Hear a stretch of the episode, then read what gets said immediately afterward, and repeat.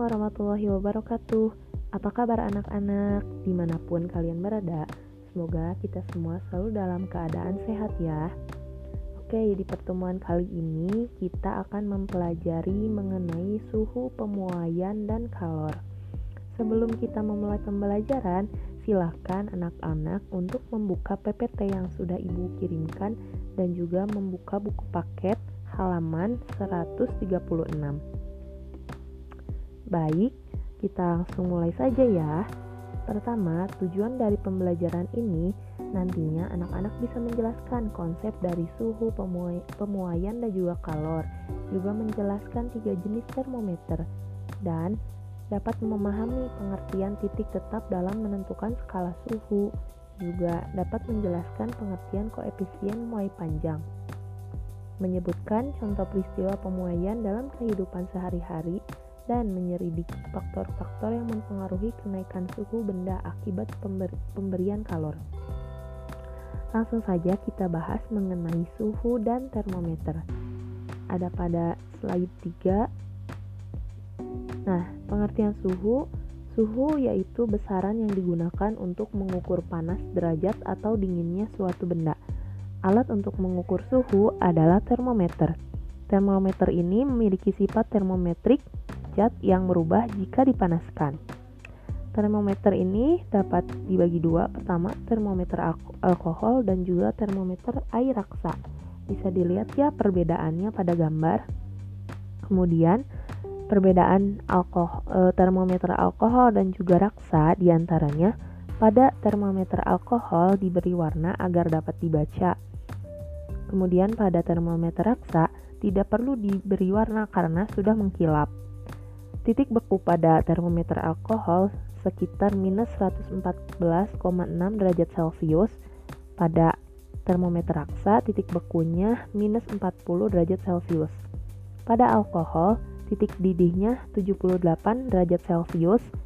Pada termometer raksa, titik didihnya 358,58 derajat Celcius. Pada termometer alkohol, mudah didapat Kemudian pada termometer air raksa itu sukar didapat. Pada termometer alkohol harganya murah dan terjangkau, juga buga, bukan zat yang beracun.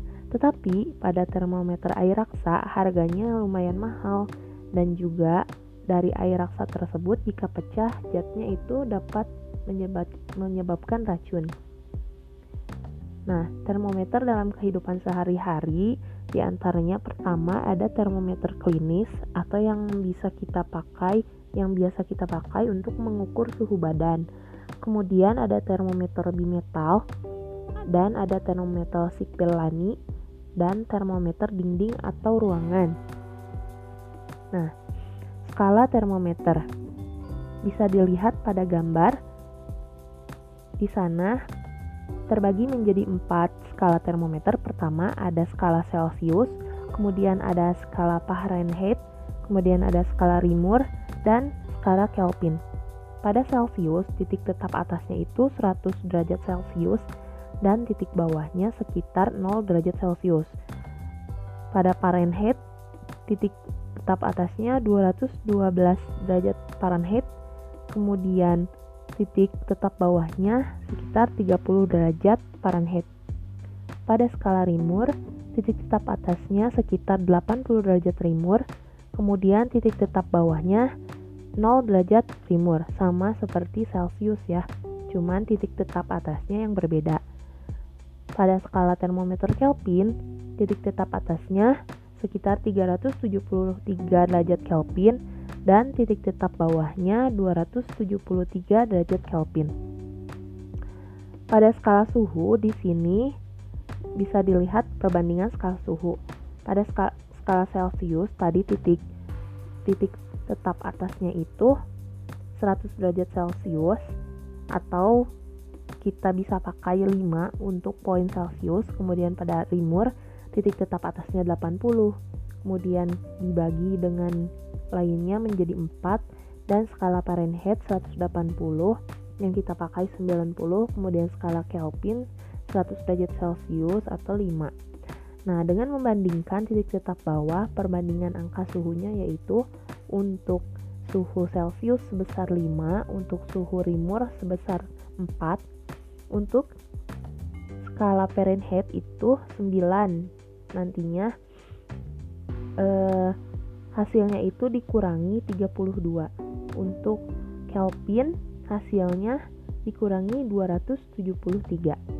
Di sini bisa kita lihat pada contoh soal di sini terdapat sebuah contoh, tentukan 40 derajat Celcius itu yang ditanyakan derajat Fahrenheit. Dengan menggunakan persamaan pembandingan suhu diperoleh, diketahui bahwa hmm, Celsius tadi itu 45 derajat Celcius, kemudian yang dicarinya itu derajat Fahrenheit. Untuk menjawab soal ini yaitu yang ditanyakan itu yang diketahui di atas berarti suhu Celcius dikurangi suhu Fahrenheit karena tadi Fahrenheit itu harus dikurangi 32 maka suhu Celcius kita ketahui tadi besarnya 5 dan suhu Fahrenheit itu besarnya 9 persamaannya maka yang ditanyakan duluan e, ada di sebelah kiri. Jadi suhu Fahrenheit 9 per 5 dikali suhu Celcius yang diketahui ditambah 32 karena kenapa ditambah? Karena susunan dari atasnya itu ber, berubah.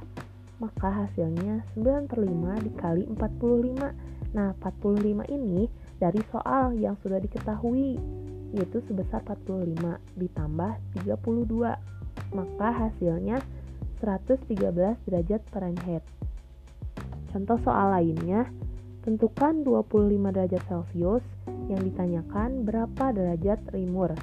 Dengan menggunakan persamaan perbandingan, suhu diperoleh. Diketahui Celsius sebesar 25 derajat yang ditanyakan derajat Reaumur. Maka yang diketahui selalu di sebelah kiri, maka suhu Reaumur sama dengan 4 per 5. Nah, 4 ini patokan untuk Reaumur dan 5 ini untuk Celsius. Kemudian dikali TC atau derajat suhu Celcius maka 4 per 5 dikali 25 nah 25 ini didapat pada derajat Celcius pada soal yang hasilnya yaitu sebesar 20 derajat Reaumur mudah untuk dipahami kan? Nah di sini ibu punya satu contoh latihan pada PPT pada siang hari suhu kamar adalah 30 derajat Celcius berapakah suhu kamar ini jika diukur dalam skala Reaumur, kemudian Fahrenheit, dan Kelvin. Silahkan anak-anak bisa mengerjakannya pada akhir pembelajaran ini ya. Kemudian pada bahasan pemuaian, pemuaian itu didefinisikan sebagai salah satu perubahan yang terjadi pada benda adalah ukuran benda itu berubah. Jika suhu naik, secara umum ukuran benda pun bertambah. Peristiwa ini disebut pemuaian. Pemuaian pada zat padat contohnya. Ketika kamu menuangkan air panas ke dalam sebuah gelas, tiba-tiba gelas tersebut retak. Nah, retaknya gelas ini itu terjadi karena pemuaian yang tidak merata pada gelas itu. Kemudian contoh lainnya, pemasangan besi baja pada jembatan dibuat renggang. Hal ini dilakukan agar sambungan besi baja tidak melengkung. Coba anak-anak perhatikan buku paket halaman 149 di sana bisa kalian baca, kemudian lebih memahami literasinya diperdalam lagi mengenai contoh pemuaian zat padat. Kemudian pada pemuaian zat cair, anak-anak bisa membuka halaman 150 mengenai pemuaian zat cair dan pemuaian zat gas. Nah, penerapan pemuaian dalam kehidupan sehari-hari Contohnya kita bisa tahu pada keping bimetal. Kemudian pemanasan landasan pada jembatan. Pemanasan ban baja pada roda, roda kereta api. Kemudian pemasangan rel kereta api yang dibuat renggang. Kenapa rel kereta api dibuat renggang? Karena pada siang hari rel kereta api besi tersebut dapat memuai jadi panjang. Tetapi ketika malam hari suhunya itu dapat menyebabkan renggang atau mengecilnya besi pada rel kereta api, maka pemasangan pada rel kereta api dibuat renggang supaya tidak menyebabkan patah atau melengkung pada besi tersebut. Nah, selanjutnya bahasan mengenai kalor. Pengertian dari kalor, kalor merupakan energi yang mengalir karena adanya perbedaan suhu dari beban dari benda bersuhu tinggi ke benda yang bersuhu rendah.